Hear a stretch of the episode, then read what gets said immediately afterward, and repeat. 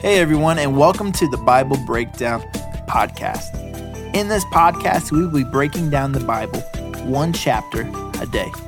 Whether you are a new believer or have been following Christ for a while, we believe that you will learn something new and fresh every single day. So, thank you for joining us, and let's get into breaking down the Bible together.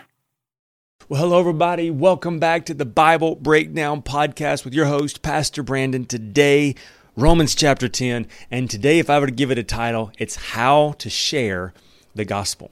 As Paul is just building one thing after another, he's like, This is how you do it.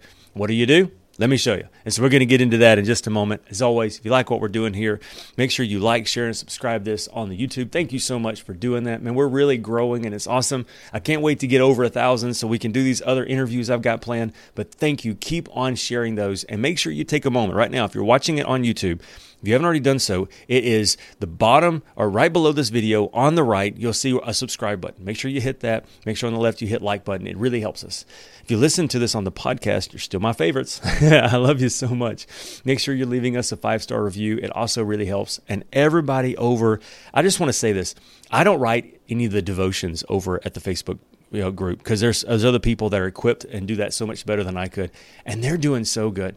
So I want to encourage you over the next couple of days, I want you to comment on those and just tell them thank you. Just say thank you for all their hard work. They're doing an amazing job, and it really is awesome to hear what God's doing in their life. Well, if you got your Bibles, want to get them ready with me. Romans chapter 10. We're going to be jumping into God's Word in just a moment, but I want to kind of catch you up on what's going on. Paul is writing this to the church in Rome. There's some some guy who's there, he's got the, the scroll open, and he's reading this for Paul. And it is a systematic walk through the gospel.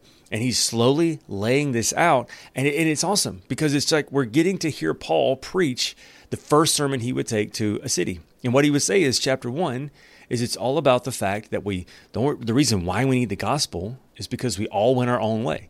Chapter two is all about it doesn't matter who you are, everybody went their own way.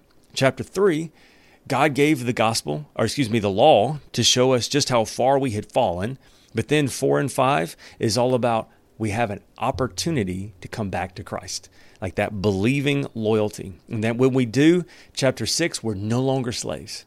We don't have to sin anymore. We have the freedom to not give in to those desires and to medicate those broken places. And chapter seven, though, is that it's it's always a work in progress. We're always growing in it. But chapter eight, thank God that we never lose sight of what God is doing in all of us and He's always moving in our lives. And it's just a powerful, awesome thing.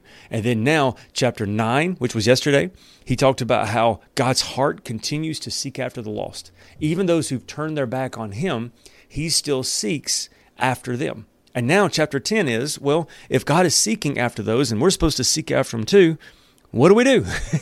what, how do we actually do this? And, and it reminds me of when I was first, you know, wanting to to go to work and make some money. I wanted to go be a salesman. And one of the things I wanted to do is I wanted to sell cell phones. I loved cell phones, loved technology, and it's cell phone flip phones and all that was kind of a new thing. That's how old I am, and I just loved it. And I loved how I was able to stay in touch with my friends and my family, and so I was passionate about it. I really wanted to help people get connected. Here's the problem: I couldn't sell anything. I couldn't. I, I, it was it was horrible. I, I couldn't have sold a glass of water to someone dying in the desert. I mean, I just it was horrible. And so someone sat down and they were like, "Yo, passion is great, but you need a plan. You need to understand how to express this passion that you have." And so what they did is they sat me down and they started teaching me how to express all these things. And it turned out that it was wonderful. Well, that's exactly what Paul is doing. Is he sitting here going, "Okay, look." We want to see everybody come to Christ. Let me show you how I share the gospel with them. So we get a, a master class from the man himself, you know, on how to share the gospel with everybody. So if you want to take take a seat and learn from the Yoda, the the master ninja himself, as he gets ready, here we go. You ready? Chapter 10, get your coffee ready. This is how you share the gospel with somebody, according to Paul. Verse 1. Dear brothers and sisters, the longing of my heart and my prayer to God is for the people of Israel to be saved. I know what enthusiasm they have for God, but it's misdirected zeal. For they do not understand God's way of making people right with Himself. Refusing to accept God's way, they cling to their own way of getting right with God by trying to keep the law. For Christ has already accomplished this purpose for which the law was given. As a result, all who believe in him are made right with God. So the first thing he said was is find that common ground. I know you want to find God just like I do, so we have this thing in common. Find that common ground and then do this. For Moses writes that the law's way of making a person right with God requires obedience to all of its commands. But faith's way of getting right with God says, don't say in your heart who will go up to heaven to bring Christ down to earth, and don't say who will go down to the place of the dead to bring Christ back to life again. In fact, it says the message is very close at hand, it's on your lips and in your heart. And that message is the very message about faith that if we preach, or that we preach, that if you will confess with your mouth that Jesus is Lord and believe in your heart that God has raised him from the dead, you will be saved. For it is by believing in your heart that you are made right with God, and it is by confessing with your mouth that you are saved. Now pause for a moment. The first thing he did was is he said find that common ground that we all want to reach God. And the second thing he said was don't sit there don't don't try to reason with them and don't try to say, you know, is it this or is it that? Just say, you know what? Actually, it's the gospel. You know, it's we're not going to get off into the weeds if we can help it. We're going to stay with the gospel. And then once you find that thread of the truth of God's word, you say, you know what? The next step is on you. You have to confess with your mouth that Jesus is Lord, that he's King of all kings, and then give your heart over to him. So find common ground. Don't get distracted. Declare the gospel.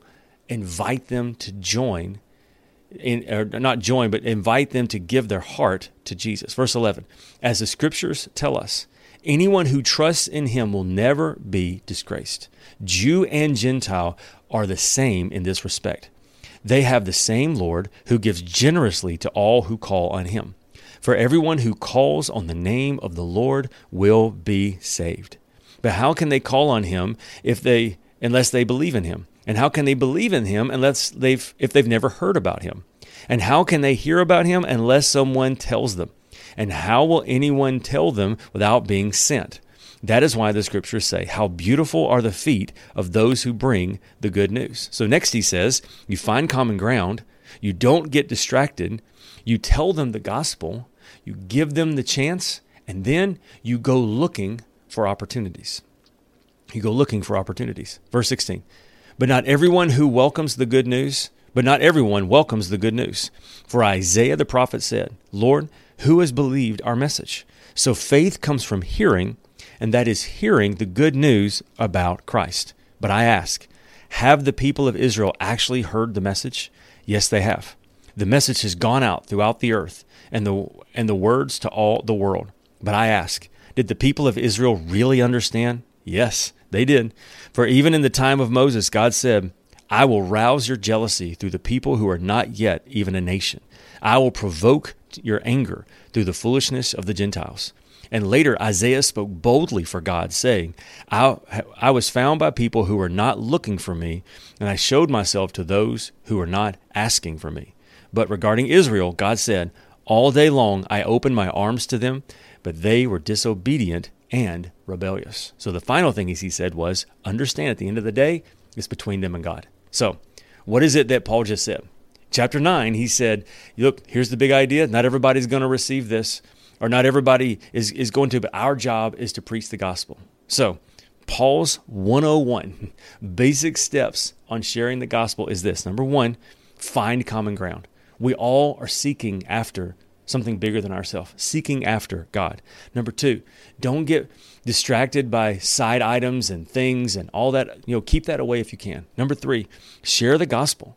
That if you'll confess with your mouth the Lord Jesus and believe in your heart the gospel of Jesus Christ, you'll be saved. Give them the opportunity, but then trust the Lord to do what you can't do. And realize that at the end, it's up to them. And so there's no pressure on you. It's a joyful celebration. That was one of the things when I was working and trying to sell those cell phones. At first, I would feel bad if someone didn't buy one. Like, what did I do wrong? How, how did this go wrong? And all of that. And I remember one day the the guy who was uh, my boss, he said, "You know, Brandon, everyone's got to make up their own mind here." I mean, you can have the best presentation, you can be super passionate, you can have the best motives, but at the end of the day, you know, you're not the one that's got to take that you know phone home and then pay for it and all that kind of stuff. So at the end of the day, they have to make up their own mind. And when it comes to sharing the gospel, that's one of the things I've seen sometimes that really mess people up. Is they say, you know, what what happens if they don't receive it? What happens if they don't enjoy you know enjoy hearing about God or, or whatever? I, I don't want to do it wrong. Well, here's the thing. Your job is not to save anybody. Your job is to present the gospel. It's God's job to save people. That's all we have to do is present the gospel. You know, as a matter of fact, I heard someone say one time that someone needs to hear the gospel presentation no less than seven times before they actually hear it. That doesn't mean they're going to get saved after seven times, but it means they're actually going to hear it. So, statistically, if you're one of seven, then that means most likely when you share the gospel with someone, they're not going to get, give their life to Christ when you talk to them that first time. Your job is to put a pebble in their shoe, something that's going to make them think and something that's going to be there. And, and then it's the Holy Spirit that grows that in them. So, here's my question for you today Who is somebody today that you need to put a pebble in their shoe? Who is someone that you've already been praying for them and you've already been you know, hoping and and who, who is someone that God has cultivated this relationship so that you can share your hope with them? Well, this is what I want to encourage you to do today. I want to encourage you to strike up a conversation with them. And if the conversation is able to get around to God and your story, share your story with them. And find that common ground of we all need peace, we all need hope, we all need something bigger than ourselves. Don't get bogged down in all of the distractions and all of the what ifs and all this kind of stuff. Keep it about the main thing, which is the gospel give them the invitation to receive Christ for themselves. Make it a point to tell them specifically what the gospel is, and then trust the Lord to do the rest. Keep the door open and trust Him to do the rest. I know it can seem like a lot because there's also spiritual warfare that's happening. The enemy of your soul does not want you to share the good news with someone else. But thank goodness somebody shared it with you. And God has empowered all of us to make a difference in our world. And so we plant the seed, we put the pebble in the shoe, and we let the Holy Spirit do the rest. And you never know, you might be that final one when they go, Yes, I want to receive Christ. Because I'm going to tell you, there's nothing like it. And there's one thing better than heaven and worse than hell. And you know what that is? Taking somebody with you. When you have an opportunity to share Christ and you don't, it's a horrible, horrible feeling. But if you take that opportunity and you share Christ, you know what happens? you get to experience the newness and the goodness and the joy of the Lord. And there's nothing like it in the world. Let's pray together. Father, thank you so much for your word.